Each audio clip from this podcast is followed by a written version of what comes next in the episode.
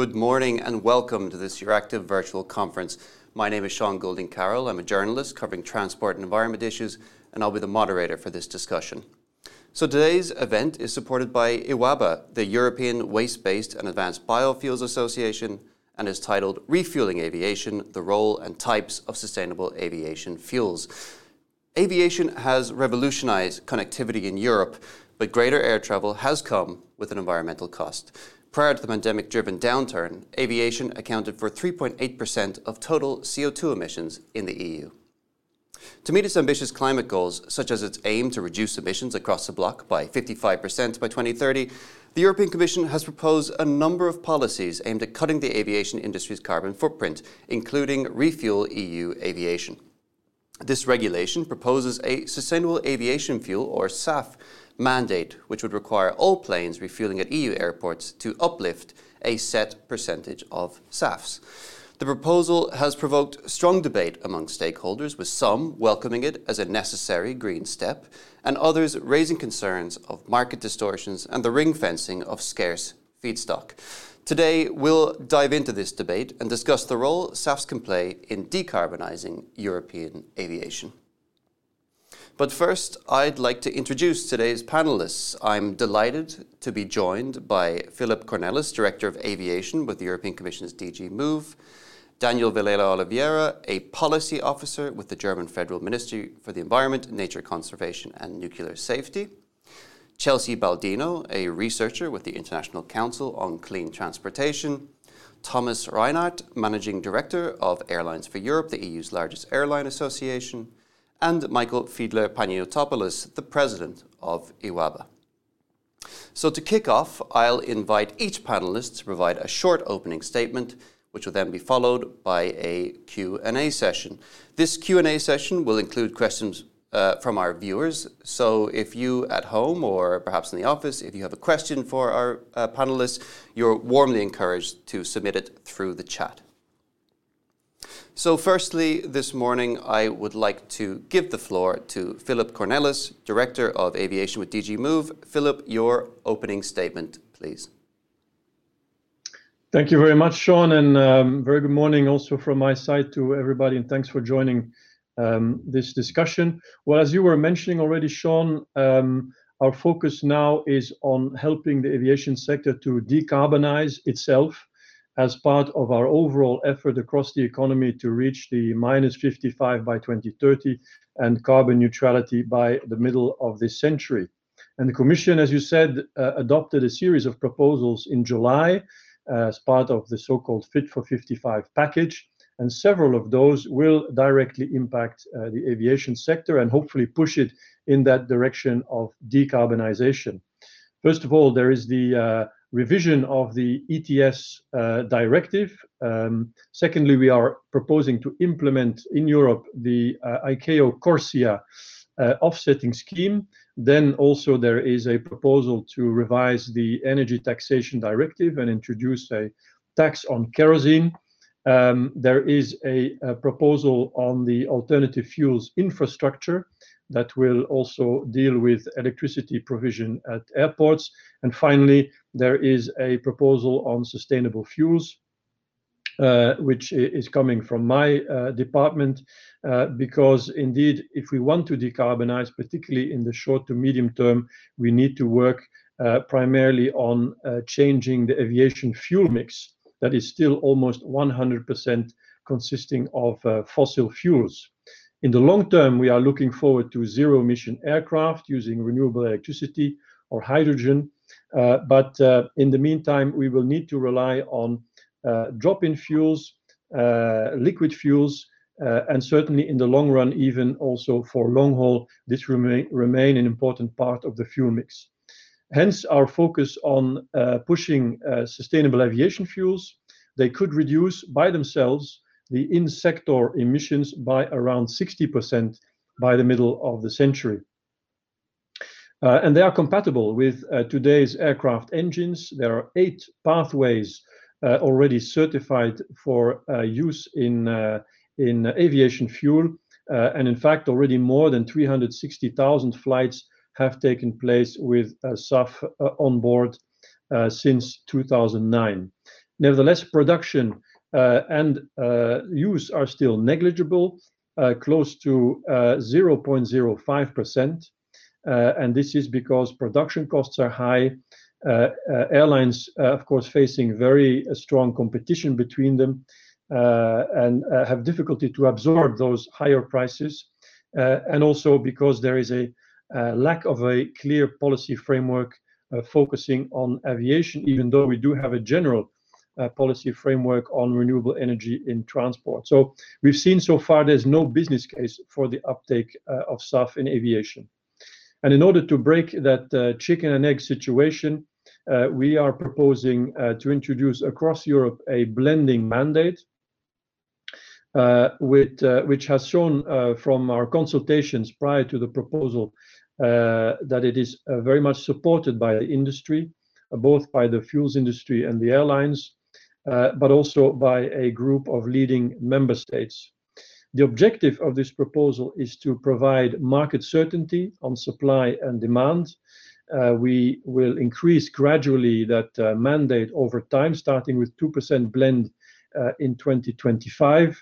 so Very quickly after the adoption of this legal framework, rising to 5% in 2030 and all the way up to 63% by the middle of the century. And this will ensure that airlines uh, take up uh, those uh, fuels while ensuring a level playing field for all airlines and airports. And we hope and expect that the scale-up will result in a production cost decrease over time and the development of new fuels such as synthetic fuels. Other Fit for 55 measures will also address the price gap, ETS, zero rating, Uh, the zero minimum rate for uh, fuel taxation, and of course, the incentives under the international CORSIA scheme. Uh, and we will pursue also the uptake of sustainable fuels globally because we are in a global sector and working with ICAO and other countries for them to move in a similar direction at global scale to ensure in the long run a level playing field also for our aviation sector. Back to you, Sean. Thank you, Philip, for this overview of the Commission's proposals. Um, next up, we'll move to Daniel Vilela Oliveira. Daniel, the floor is yours. Yes, uh, good morning, everyone um, from uh, from Bonn. Uh, Germany commits to its climate targets. Um, whether those are ambitious enough is something that is obviously up for debate and also Uh, one of the things uh, the next our next government um, has to decide. Uh, however, in order to cut the emissions and to reach the targets we already set in our national law, which is um, 65% CO2 reduction by 2030 and complete climate neutrality by 2045, um, every sector must do its part. And um, while Germany already cut its emissions by 40% compared to 1990, uh, transport emissions in Germany stayed more or less the same. So vehicles got somewhat um, more efficient, however, demand increased. Um, and uh, while aviation in Germany accounts for roughly 20% of uh, fuel consumption, up until now, there was no instrument that um, addresses CO2 emissions in aviation and reduces them significantly. Um, that is why uh, Germany already introduced a mandate this year by an act of parliament in May uh, that obliges fuel suppliers uh, to use a minimum share of renewable aviation fuels. Um, it starts in 2026 with 0.5% and increases in 2028 to 1% and 2% in 2030. Um, while this is certainly not the first mandate uh, in the EU in aviation in a member state, it is the first one to only include RFNBOs or synthetic aviation fuels. And we did that for two reasons. First of all, for the promotion of this new and very important technology. Germany also has an ambitious hydrogen strategy, and promoting RFNBOs in aviation is beneficial um, for for the technology in general, for for um, hydrogen production and other sectors as well. Um, and the second reason is that biomass is limited. Um, promoting renewable energy sources uh, is only beneficial when um, those sources are not being used um, already in other sectors. So um, overall, uh, we, uh, um, in general, we, we welcome the proposal uh, by the Commission for an EU-wide obligation of fuels. Um, and as I said, aviation also has to do its part. And a uniform overall targets ensure a level playing field in the European Union, which we also welcome. Thank you. Thank you very much indeed. Um, now I'll hand over to Chelsea Baldino of ICCT. Chelsea, your opening remarks, please. Yes, thank you, Sean, for having me. So we were very happy to see that the Refuel EU proposal only supports the use of advanced fuels made of wastes and residues, as well as synthetic aviation fuels, also known as power to liquids, and that it doesn't support food and feed-based fuels because this aligns with what the research has consistently shown is necessary to achieve decarbonization. However, in the near term, in 2025 and 2030, we've identified a risk that existing commercialized HEFA fuels, um, those made from waste, waste oils, such as used cooking oil, may be used to meet the entirety of the SAF mandates outside of the um, mandatory power to liquids sub mandate. This is because these fuels are much less expensive to produce since they are commercialized. Excuse me. Um, sorry. Oh my gosh. Um, and uh, apologies. um, sorry. So this will lead to two problems. First, these waste oils are already being used in the road sector, and diverting them may not provide a net benefit for the climate at all. And second, um, waste oils will not be available at the scale needed to meet long-term refuel, AB, refuel EU AB ambition. Um, basically, HEFA fuels are a completely different technology from those needed to produce e-fuels or advanced fuels. Um, so if HEFA fuels are receiving policy support in the short, short term, we could be crowding out investment in nascent technologies necessary to scale up SAF production in Europe. So we have two suggestions. First, cap waste oil fuels at 1.7%, which is already something that we see in the Renewable Energy, Energy Directive. And second, we suggest that policy support is only provided for less developed technologies, which are needed to convert Annex 9A waste and residues, as well as synthetic aviation fuels. Thanks, and sorry for the distraction. no problem. Thank you, Chelsea. Um, now we'll go to Thomas Reynaert to share the Airlines for Europe perspective. Thomas, the floor is yours. Thank you very much, uh, Sean, and thanks uh, for Euractiv, to Euractiv for having uh, me on this panel this morning. Uh, I just made sure uh, my phone is uh, switched off, so no worries. Um, first of all, just to state, environmental viability overall is absolutely critical for the aviation industry. And I think uh, also uh, Philippe alluded to that before. Um, it is absolutely critical, uh, really, for us to be able to recover and grow again on a sustainable basis. Uh, it's uh, very clear that we want to recover in a sustainable uh, manner, more resiliently from COVID-19 crisis, which is the worst crisis ever in, in aviation. Um, so doing that while at the same time supporting uh, Europe's Green Deal objectives uh, in parallel with the um, recovery efforts from COVID-19. Just as a reminder, um, the airline industry, by the way, was the first sector to um, agree uh, to globally reduce its uh, net carbon emissions uh, with the introduction of an emissions cap from 2020 uh, and a 50% net cut by 20, 2050. Um, aviation is also the first uh, industry worldwide to set up a, a global uh, carbon offsetting scheme, which we know is CORSIA today, uh, to help us really reach these goals. Um, from a European perspective, uh, really amidst the toughest crisis we're undergoing, uh, in February of this year, Europe's entire aviation sector um, um, announced a joint commitment uh, Uh, to work with policymakers to achieve net zero CO2 emissions by 2050 uh, through our Destination 2050 roadmap. Uh, so it's a huge commitment on at all levels of the companies of the entire aviation sector, so not only the airlines, up until the CEO level. Um, and the national and European authorities are well aware of that. Now, these commitments will help us build a greener, um, I think also more socially and economically robust future for aviation, which is important uh, going forward. However, to deliver these uh, net emissions reductions, we do need uh, policy support across four key areas, as Destination 2050 clearly defines. One is more efficient operations by reforming Europe's airspace management. Again, Philippe knows very well what I'm talking about here. I'm talking about getting Single European Sky finally adopted uh, and done and executed.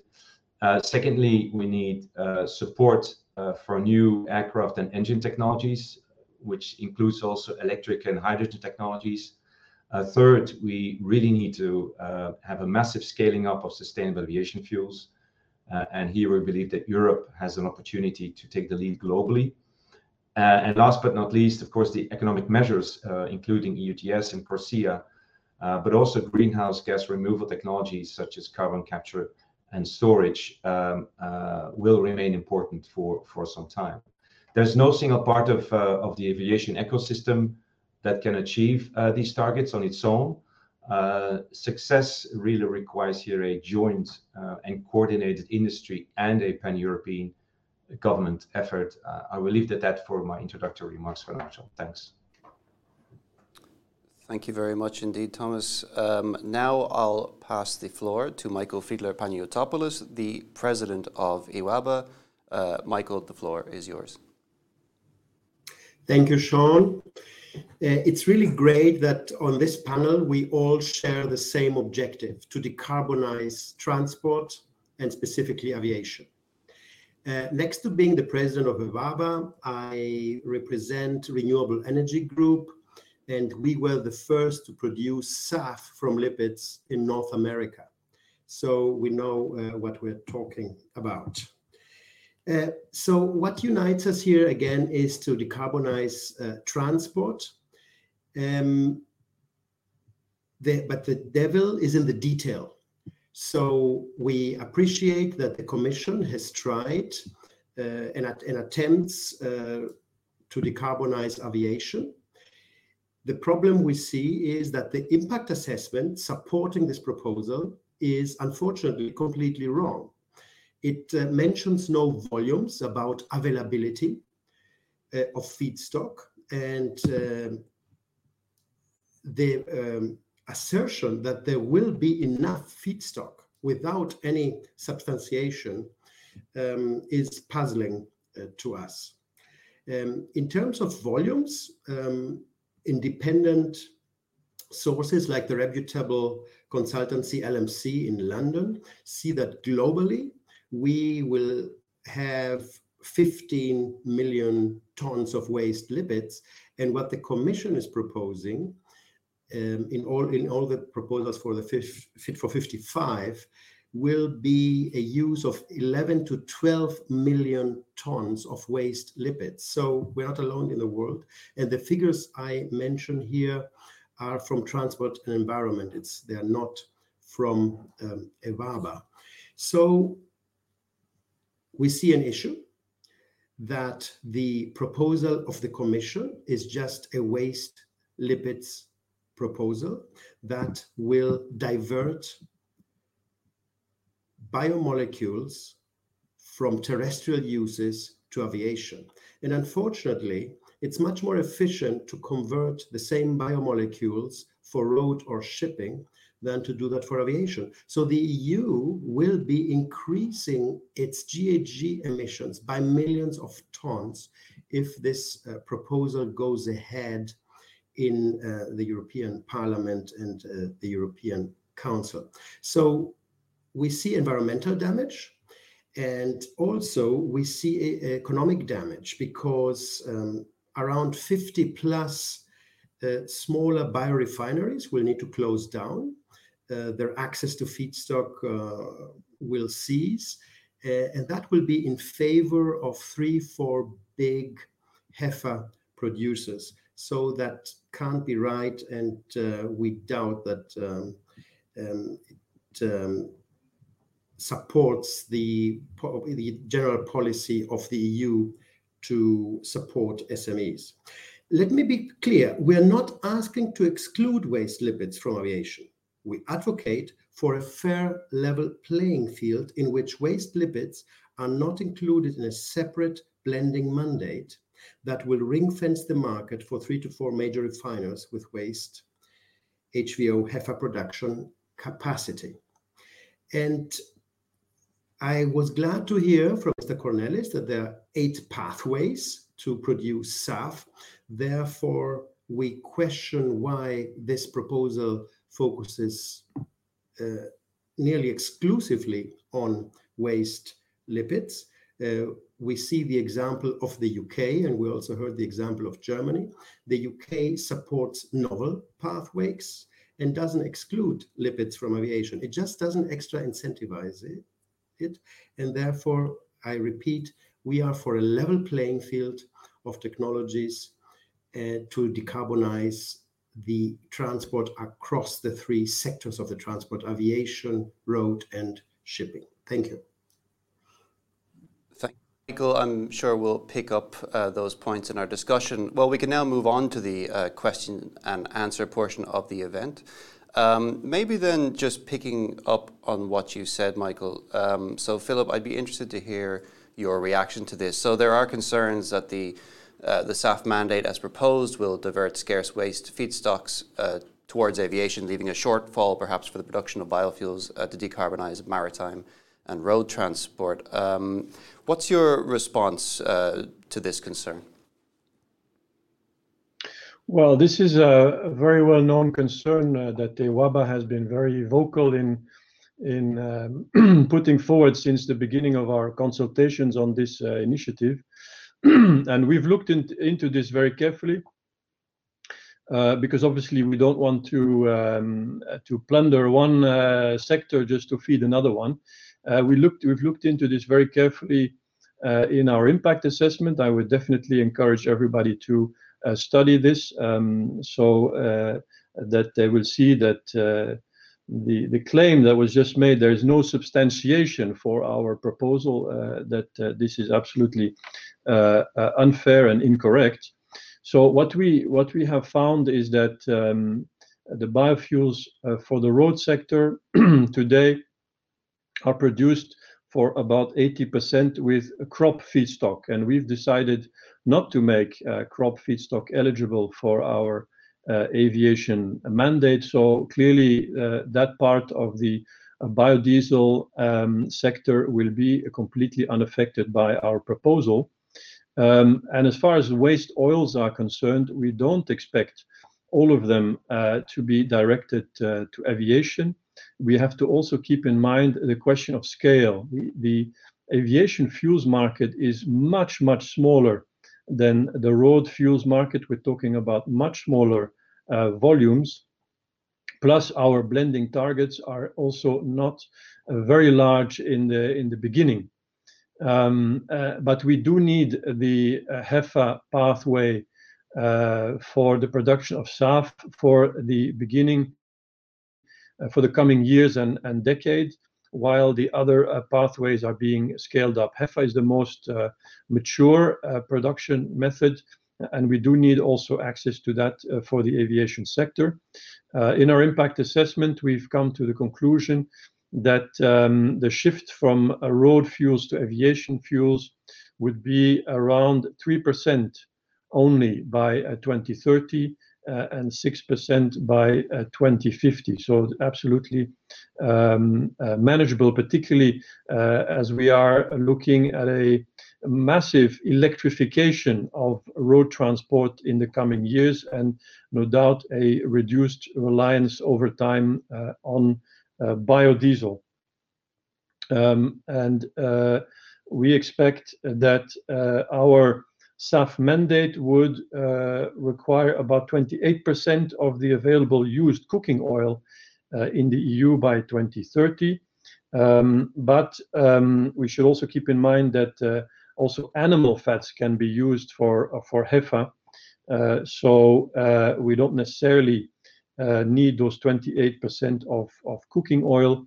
And we do expect that the um, blending mandate uh, that we uh, are proposing, together with the increased ambition in the Renewable Energy Directive that our energy colleagues have proposed, that those two proposals will also stimulate uh, production capacity in Europe and will also stimulate a better harvesting of the waste Uh, oils uh, in Europe than is the case today. There's still a very large untapped um, amount of feedstock in the form of waste uh, oils available.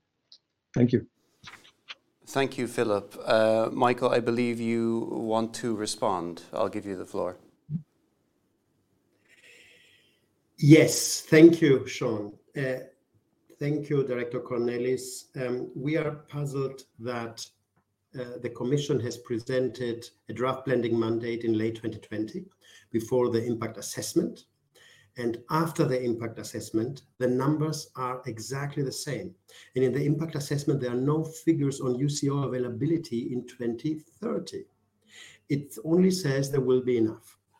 Um, but uh, uh, and we represent the industry that has increased the collection of Uh, used cooking oil and maximize the use in biofuels production. And we have seen that this has now matured, and um, the rate of increase is now single-digit percentage. Um, also, we have moved into UCO household collection, and that is difficult. It's expensive, and um, it shows to us that availability doesn't equal collectability. So I think we have uh, the credibility of knowing how much we can uh, collect and make available. But more importantly, we're speaking here about the architecture of the proposed regulation. And we have a similar example in Norway. So we we just need to look at the facts. The Norwegian um, mandate is similar to the EU proposal in the sense that it excludes first-generation crop-based. It um, goes for advanced, and um, it is a separate aviation blending mandate, so very similar to the EU proposal. Well, guess what? The statistics are out. All, and I repeat, 100% of the feedstock used are waste lipids, which means there was no incentive to create and invest novel pathways and novel feedstocks. And um, this is uh, what we see is lacking in the EU Commission's proposal. Again, we want to decarbonize with novel pathways in aviation. Thank you.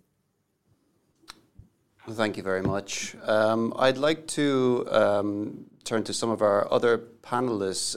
Maybe, Daniel, I can turn to you. Um, so Germany has put a focus um, rather than on uh, waste-based biofuels on e-fuels, I believe. Um, but my understanding is that creating these sustainable e-fuels requires a huge amount of renewable electricity to carry out the electrolysis. Given the energy issues we're seeing, can we really put so much of our renewable energy towards producing these fuels? Won't it just leave a hole elsewhere uh, that will need to be plugged with less sustainable energy? Well, um, the the first thing I'd like to say is that um, uh, the discussion we we, we heard uh, between um, uh, the Commission and and EWABA shows shows clearly that obviously there is there is not enough feedstock. The feedstock is limited. That That is something we have to agree on.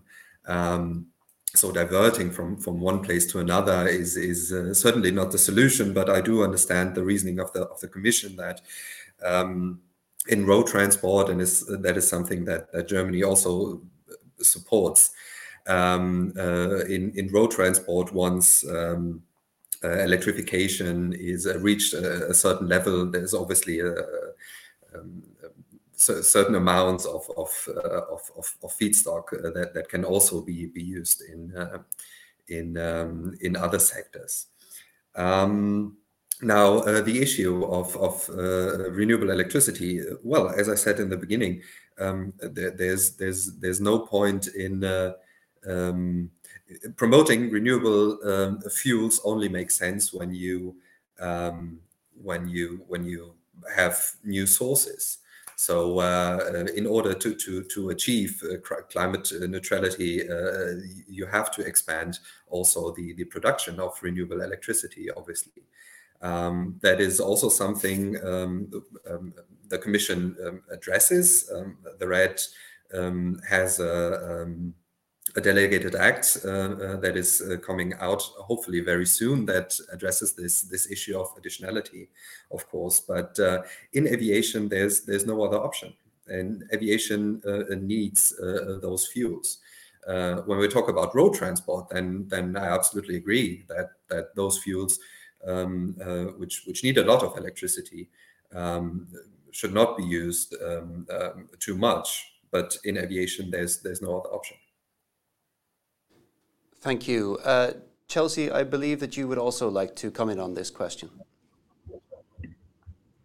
Yes, I think this highlights a really important issue that we need to deploy renewable electricity in Europe using every lever we can.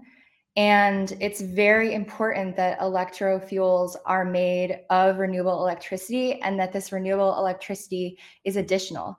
So, right now, um, within the Renewable Energy Directive, they're actually working on a delegated act that we expect this year that should address this issue. And this is something that could be applied to e fuels in the aviation sector as well. Because if there is um, grid electricity being used, which is not 100% renewable today, e-fuels are actually um, a sustainability risk. So it's really important that we're focusing on producing them with just zero carbon electricity. Thank you, Chelsea. Um, and Michael, I believe you also want to comment on this topic. I'm very glad that Chelsea mentioned the word addition, additional. So we all agree on additionality. And I hope we are all against cannibalization of better, more efficient, and more GHG reducing options. But I would like to um, go back to the uh, electromobility that uh, Daniel uh, mentioned. Um, uh, Vice Pre- EU Commission Vice President Timmermans mentioned last December when he announced the sustainable uh, mobility uh, package that he expects, the Commission expects in 2030 around 80 plus percent of the vehicles on EU roads to still have a combustion engine. So we are speaking about a slow transition. And hopefully, if we manage, it will be more. Um, so all these vehicles will need liquid fuels with low carbon emissions. And this is what we are offering. Uh, so we, uh, the liquid fuels in road transportation are relevant for the next 10, 15, even uh, more years. But I'll give you also another example. We should not um, uh, have uh, road against aviation. It's terrestrial fuels um, against aviation. So we also should include shipping. And I will give you an example. We, my company, we have a plant in northern Germany in the port of Emden. And very close to us, there is the Volkswagen plant that is changing its production to electric vehicles. Well, guess what? For their shipping of the vehicles and their parts, they use our uh, renewable biodiesel. So there is a lot to be done in a more effective way on Earth than in aviation. Thank you. Thank you. Um, Philip, I'd like to go to you to hear your views on the electrofuels discussion.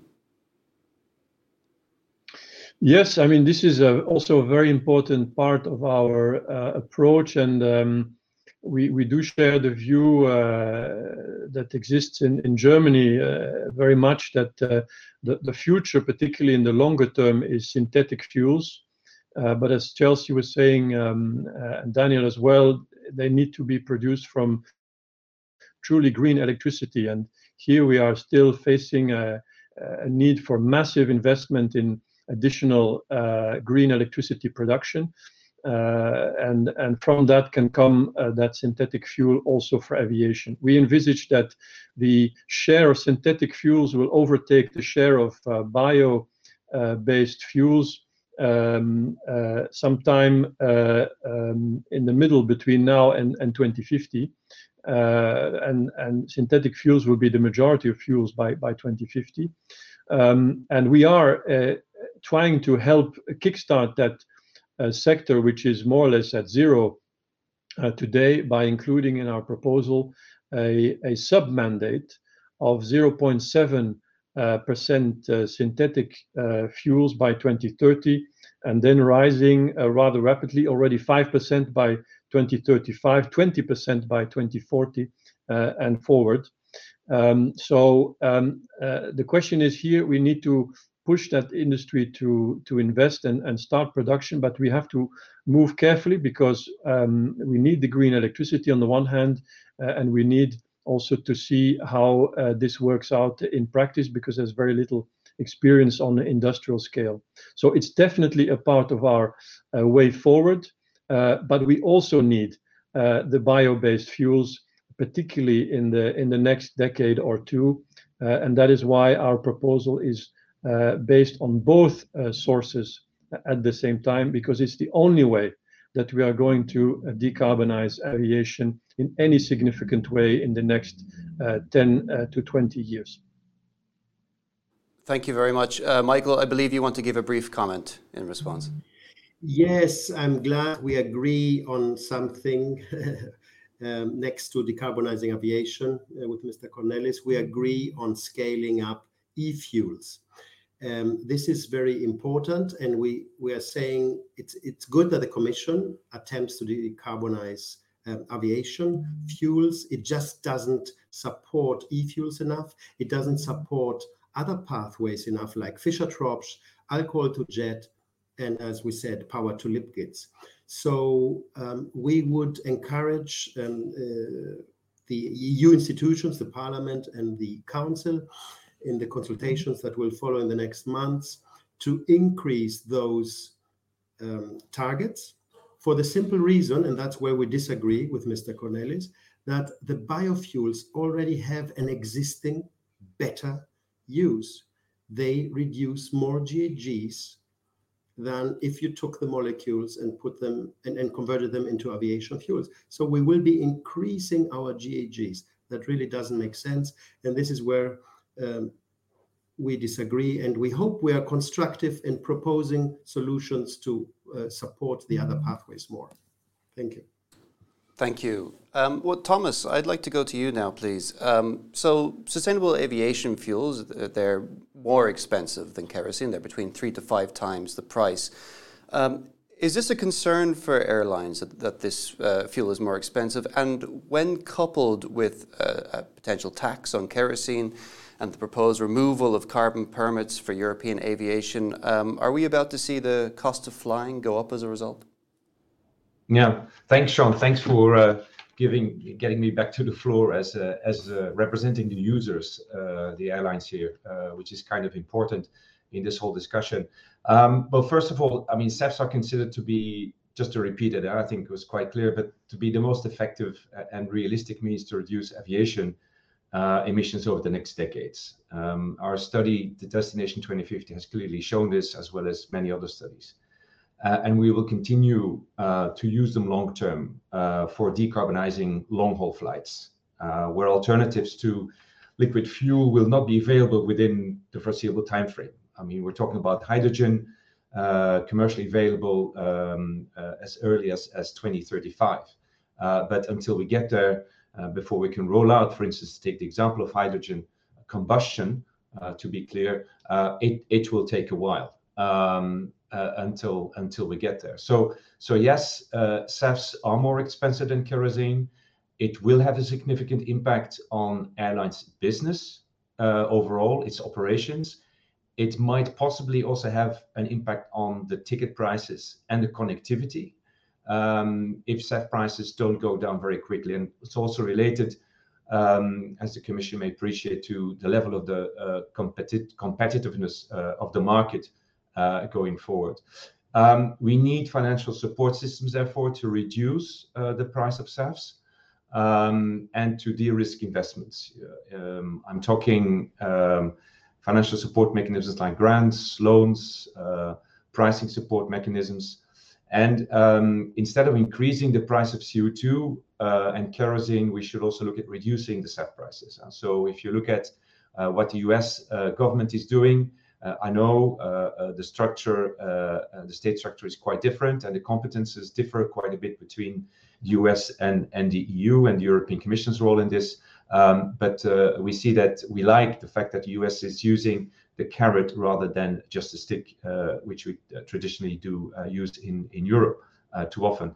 SAFs can so reduce greenhouse gas emissions, we said before, but up to 85% in the best case compared to the conventional jet fuels. Let's not forget that. Uh, they have, of course, a unique advantage of being uh, drop-in fuels. So the engines we use today and we will be using for the next couple of decades are perfectly fit to do that. Today's engines uh, are allowed uh, to use, according to the standard, up to 50% of a blend, but we can uh, we can increase that with the right standard. in other words, um, you know, SAFs, the fuels which are used in today's aircraft can accommodate uh, uh, the sufficient amount of quantities of SAFs if they're available. So technically, there's there's not a problem. Uh, but we all know that currently, I think it's about 1% of the SAF is available for airlines. I think Philippe referred to that. So we need to um, uh, uh, do something very urgently about the insufficiency of the production for the for aviation. We welcome, by the way, just want to underline, we welcome as A3 the Commission's uh, Refuel EU proposal, as it also aims clearly to tackle the, the barriers to insufficient SAF production. Um, and uh, the fact is that aviation uh, needs to be in our view, prioritized over the other sectors. Uh, road has been mentioned.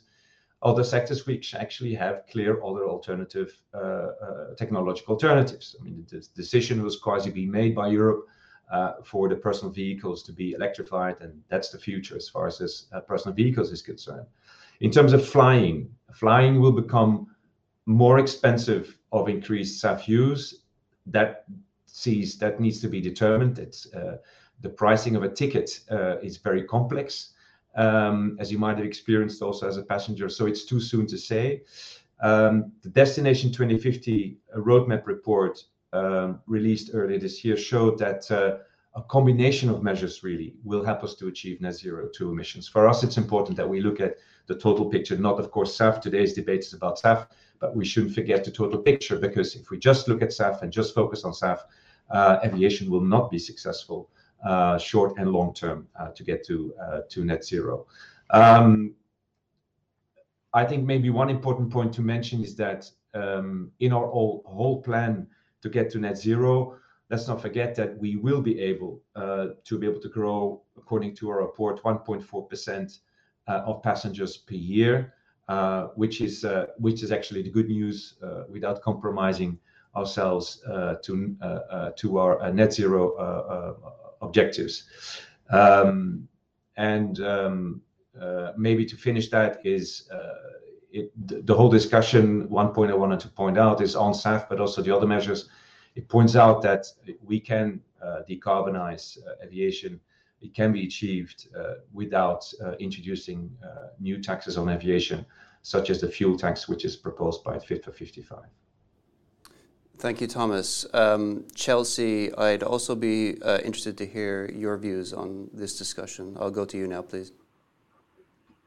Um, thank you. So, as Thomas just said, we don't really know exactly how this is going to affect prices, but it will likely raise prices. Um, but this just shows how, for a long time, the aviation sector has been insulated from feeling the effects of any policies. Um, they've been received exceptions from the emissions trading scheme, and there was no tax on kerosene. So it's good that we're starting to incorporate um, carbon pricing into the sector. Um, I will also note that we expect that at the quantities in the earlier term, so around 2030, 2035, um, the impact on prices will be muted. Um, and yeah, actually, that's that's something I was going to say. Great, thank you. Well, Daniel, I'd like to ask you uh, the same question. Uh, what's your, from a German perspective, um, this idea that these green measures could um, push up prices for, for German consumers? Is, it, is this a concern? Um, it certainly is. Uh, we uh, we made some preliminary uh, calculations. Um, uh, obviously, um, um, the, the, the whole fit, fit for 55 uh, package uh, has to be looked at in in, in total. different measures in, in aviation lead to to prices. Um, now, um, obviously the package is uh, being discussed in, in different working groups, uh, different uh, um, uh, legislations, different proposals are, are being discussed. So, um, in every step of the way, we will have to to, to calculate um, uh, what the impact of the prices is, uh, of course. Um, but again, um, those measures have to be taken, um, and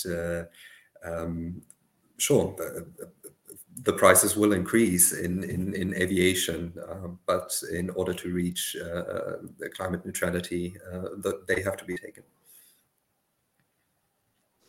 Well, thank you very much.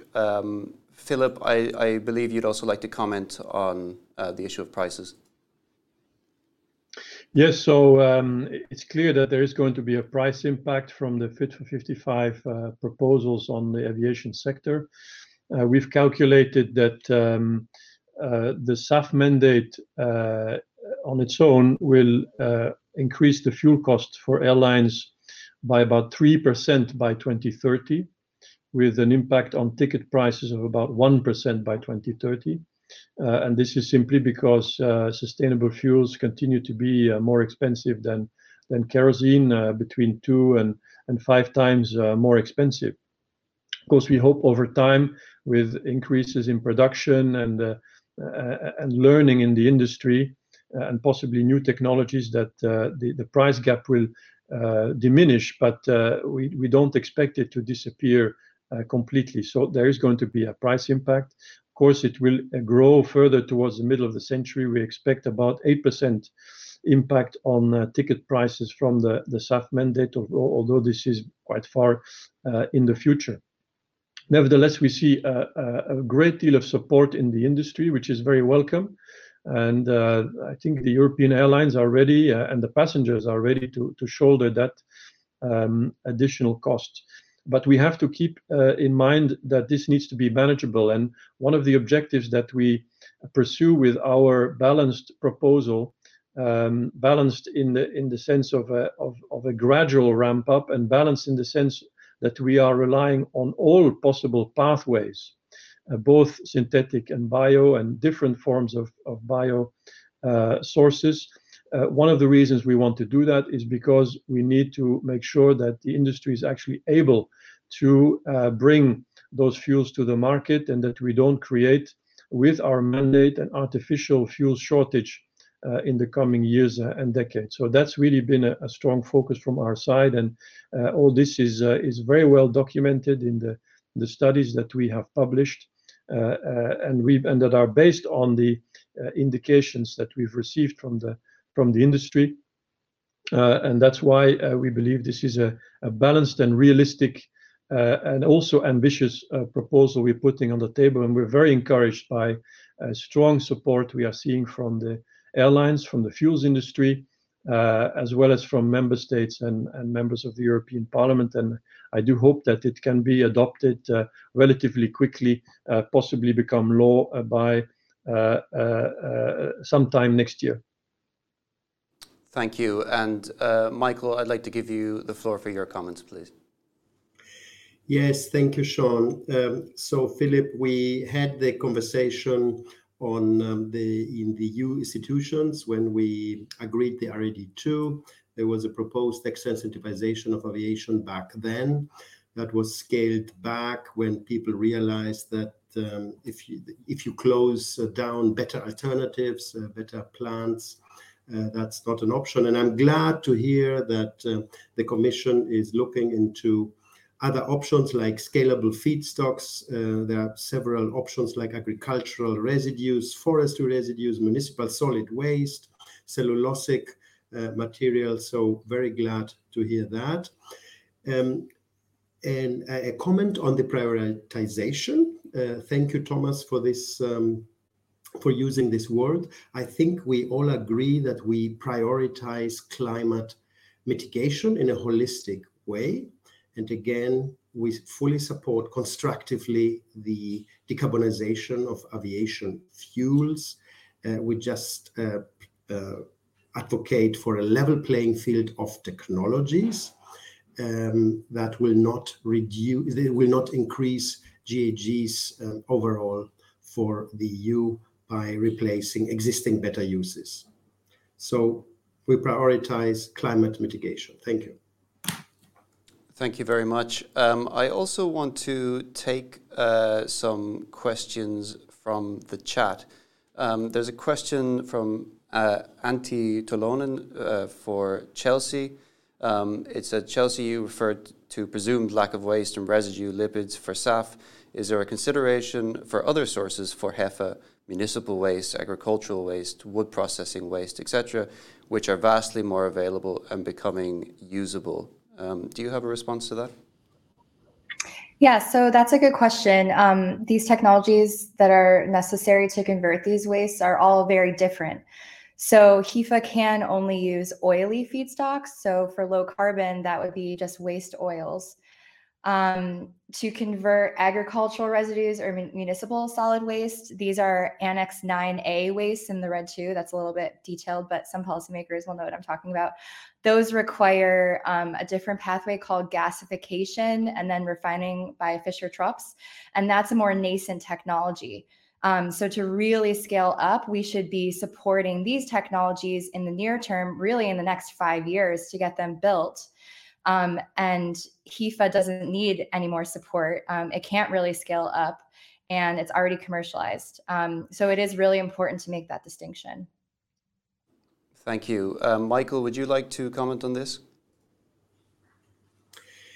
Yes, uh, nothing more than I fully agree with Chelsea. We have a mature technology, HEFA, so the transformation of uh, lipids into aviation fuels that will, through the current architecture of the proposal, uh, be um, unfairly advantaged uh, at the expense of uh, better, more GHG reducing alternatives.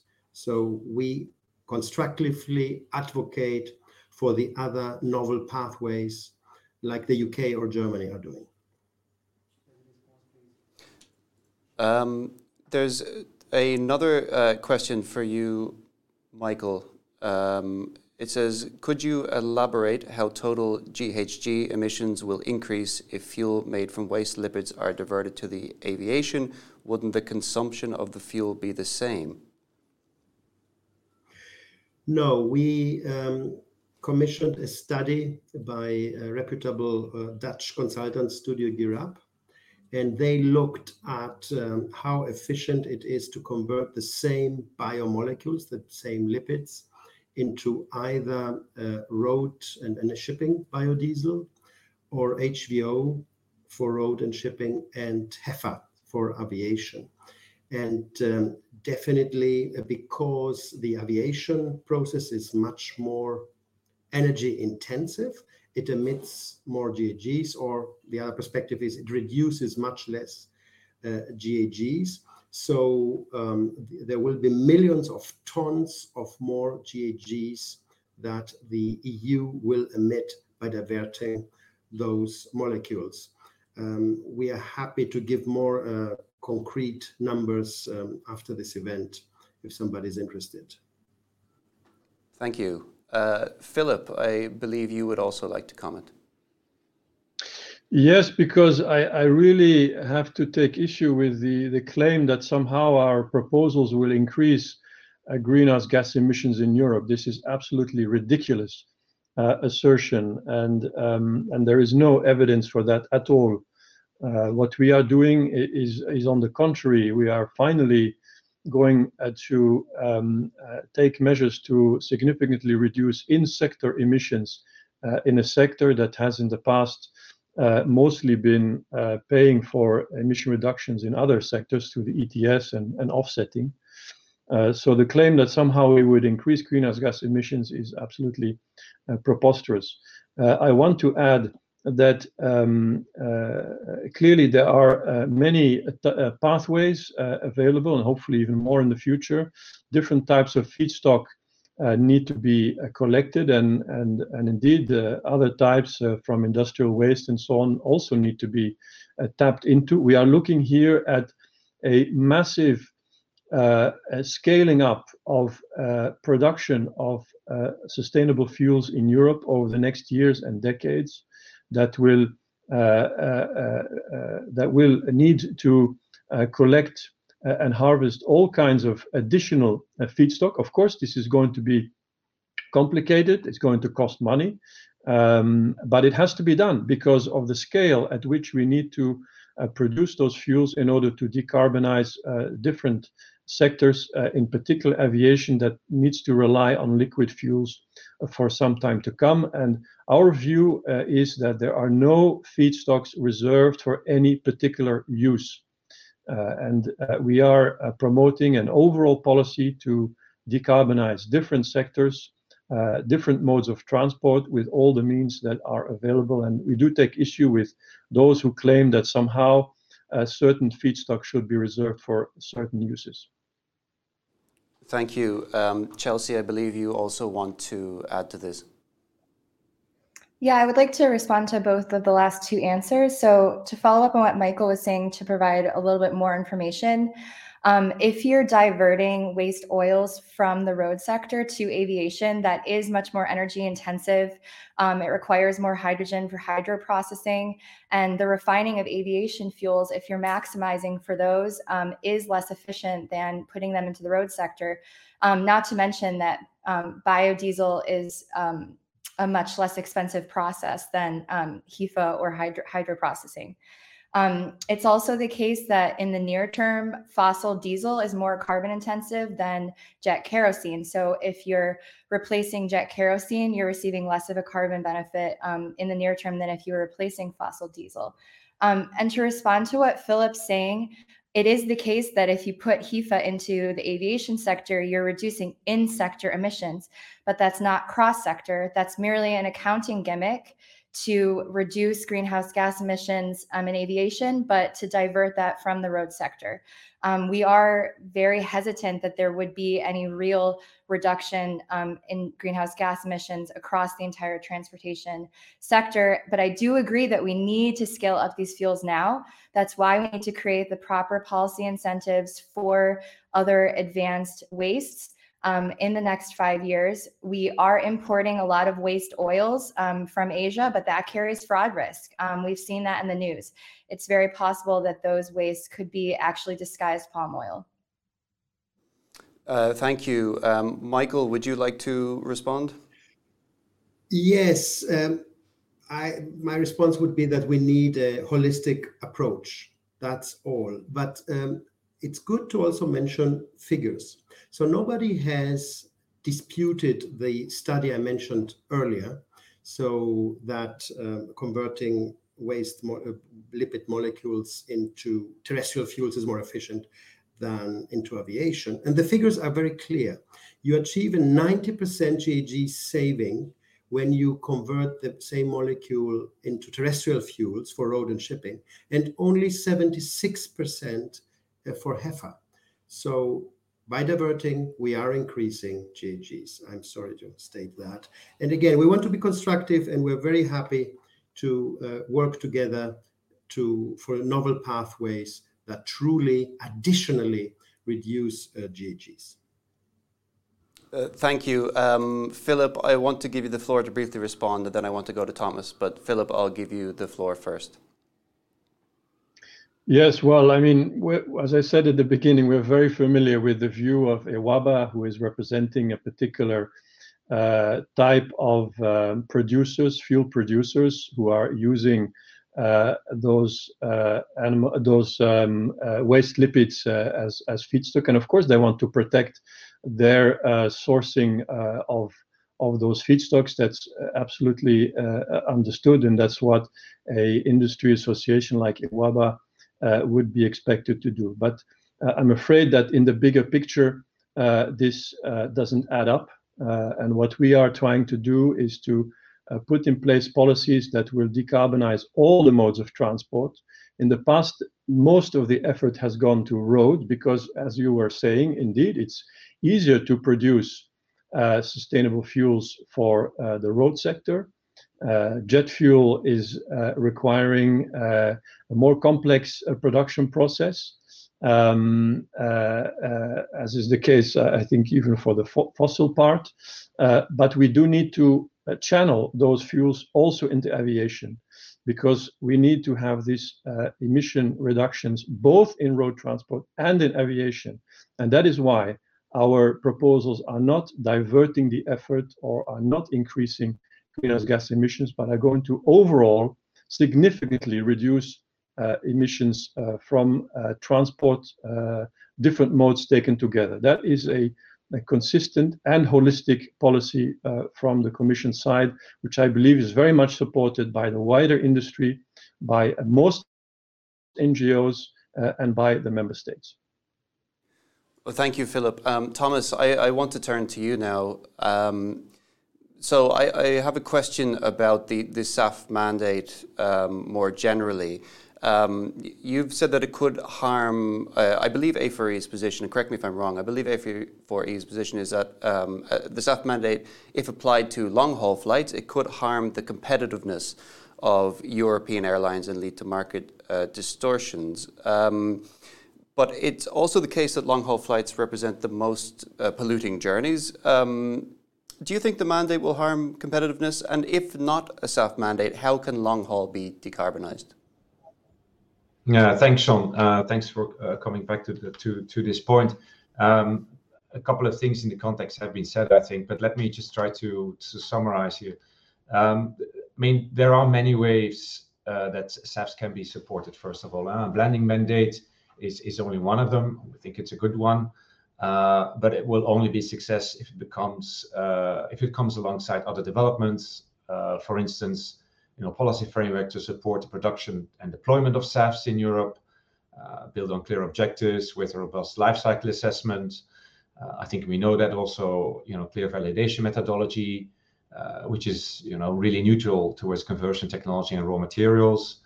Um, also thinking of a coherent support scheme for SAF technology development and capacity build-up in Europe, uh, support for the production and the availability of feedstock for SAF production, I think some being referred to, um, and industrial alliances, which which are important um, not only from a Brussels perspective, such as um, the European SAF Alliance, to really share information and collectively discuss the right policies and necessary funding. Those things are very important.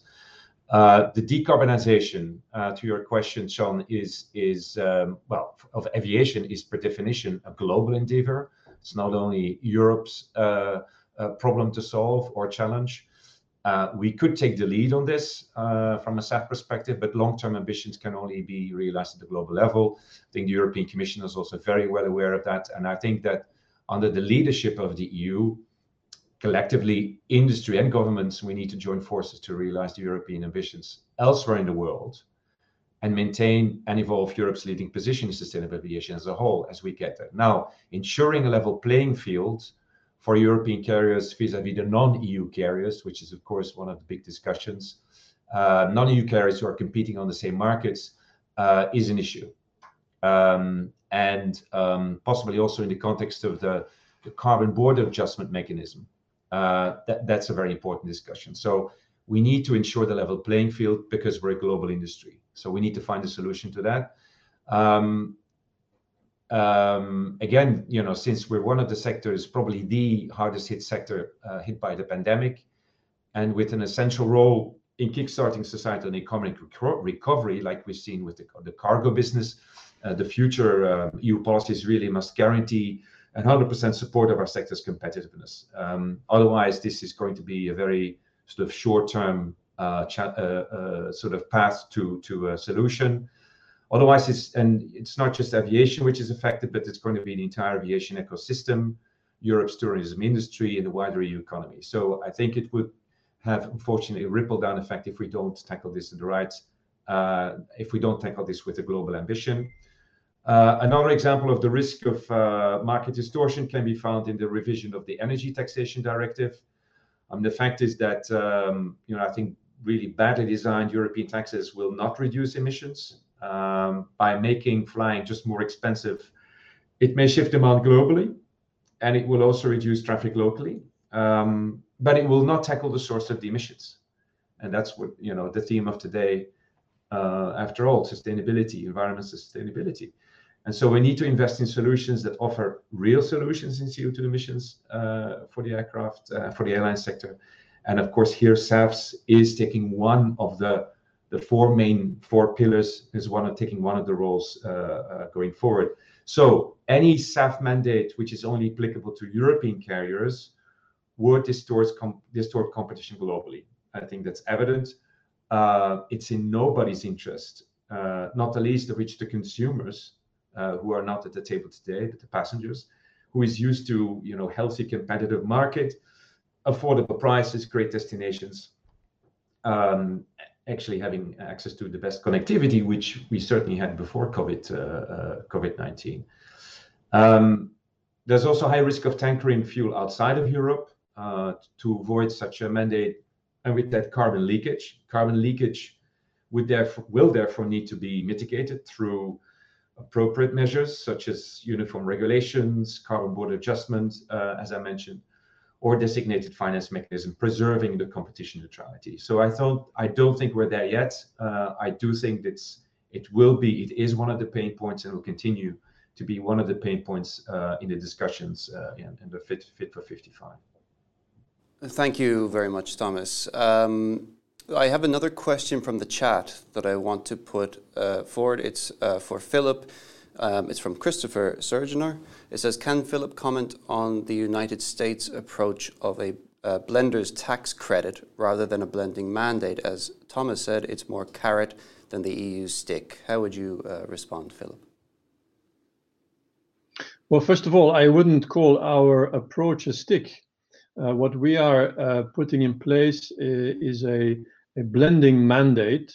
Uh, the purpose of this is to create a legal certainty for uh, fuel producers and and airlines that uh, there is going to be a certain demand, a growing demand for those sustainable fuels, despite their higher cost.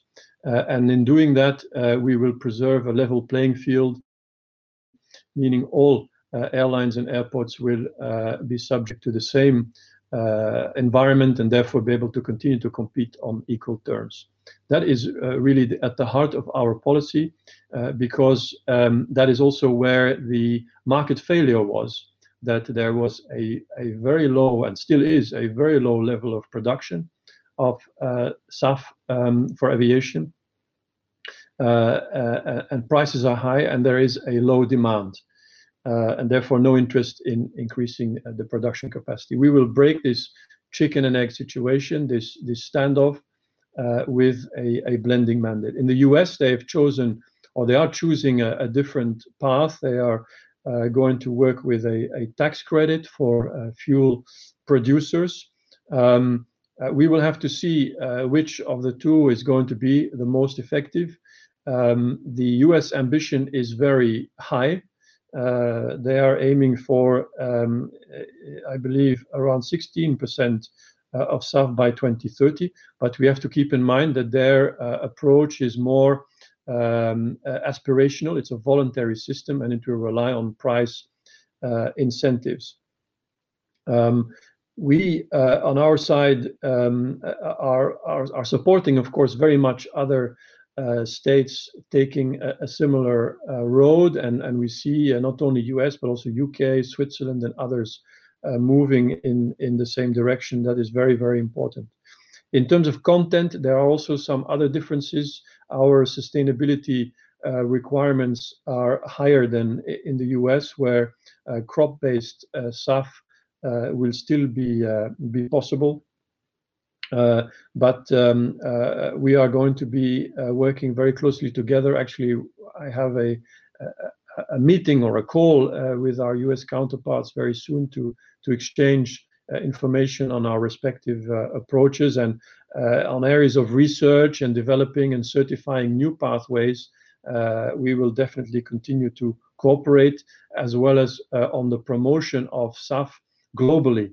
Uh, for example, in the context of the International Civil Aviation Organization uh, that will have its uh, triennial assembly next year, I hope we will be standing side by side with the U.S. to to promote also ambitious SAF targets around the world. Thank you. Thank you very much indeed, Filip. Um, Michael, I believe you want to give some remarks. I'll give you the floor. I also represent um, a U.S.-based uh, company that is, as I said, the first producer of SAF in North America. So we know how much more inefficient the production of SAF is compared to terrestrial fuels.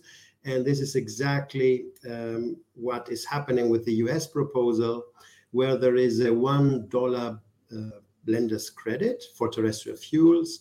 The proposal is for a much higher taxpayers' money for the SAF. So why did that happen? Um, I agree here with Filip Cornelis. Aviation industry guys speak to aviation industry guys and reproduce the same uh, results within this sector uh, without looking at it at the issue uh, cross-sectorally. So um, the the U.S. mandate would also ring-fence um, SAF against production of terrestrial fuels that uh, reduce more GHGs and are uh, less um, expensive. So, and just to come back um, to Europe, uh, the European proposal, and again, I say we are being constructive here, the proposal actually reserves feedstocks just for aviation use, so it destroys the level playing field of technologies. Um, if there were a level playing field for the production of terrestrial fuels and for aviation, um, then consumers, as uh, mentioned by Thomas, uh, could then decide where they best reduce uh, GHGs. And yes, it's true, I heard Filip that EWABA represents a certain industry. As I said, certain members can produce HEFA if that is decided. But We've experienced that already, that MEPs and the council will not allow 50+ factories around Europe to close down uh, for a ring-fenced separate mandate for aviation. So we think uh, we should continue to be constructive and improve the support of the novel pathways. Well, thank you very much. Um, well, it's been a very spirited debate, and um, unfortunately, though, we are coming to a close. Um, we're running out of time, so we do need to move towards the closing remarks. So, I'd ask each of you to summarize the main message that you would like our audience to take home with them. Well, let me go back to you, Michael. I'll give you the floor for your closing remarks, please. Thank you, Sean. Again, we're trying to be constructive and propose higher and earlier uh, higher and earlier sub-target for e-fuels. That makes sense for climate mitigation holistically. We propose a sub-target for Part A, non-waste lipids. And waste lipids from Parts A and B, if there is a separate blending mandate, they should be out because a separate blending mandate destroys the level playing field of technologies. These are our proposals. Thank you. Thank you very much indeed. Um, now I'll go to uh, Thomas for your closing remarks, please. Um, just a reminder that we are running low on time, so if you could try and keep your remarks to one minute, that would be much appreciated. Thomas, I'll give you the floor. Yep. Thank you, Sean. Just to, uh, okay, a couple of points. One is, in addition to the mandate, I think to address the price differential compared with fossil fuels, specific policy measures will be needed. Subsidies, offtake agreements, auctioning mechanisms, capital grants. Second, support for private investments in SAF production and support for further R&D in new SAF feedstock and production pathways are also needed. Third, to make SAFs more affordable and to boost emissions reductions, transparent monitoring and accounting framework is needed, something we did not discuss, but it was very important for airlines. And last but not least, regulatory measures should ensure, I would say, prioritization of feedstock vis-à-vis other transport modes. So I do disagree there with Michael. Uh, other transport modes which have other alternative solutions for decarbonization. Aviation does not have any other uh, short to midterm alternatives to carbon-based fuels. Thanks. Thank you very much indeed. Chelsea, I'll now go to you for your closing remarks. So we have two suggestions. First, to cap the waste oil fuels, that is those used to produce HEFA, at 1.7%. There's already a policy precedent for this in the Renewable Energy Directive, and for good reason. Um, this technology is already commercialized. It doesn't need policy support. And these waste oils are already decarbonizing the road sector. Um, in the future, they can decarbonize the marine sector. So if we're really pushing the availability limits of these fuels, we run the risk of fraud. Second, we suggest that policy support focuses on less developed technologies, as Michael's saying, um, which we really need to convert Annex 9A waste and residues, as well as synthetic fuels. The ramp up of these fuels needs to happen now, not after 2030. Thank you, Chelsea. Um, now I'll give the floor to Daniel. Your uh, brief closing remarks, please. Thank you. Yes, um, I would like to um, uh, to say what, what, what I already said um, uh, in this discussion. Um, certain feedstocks are limited. Um, uh, we should should always uh, look uh, at at how much we have and not divert uh, from from certain sectors to others.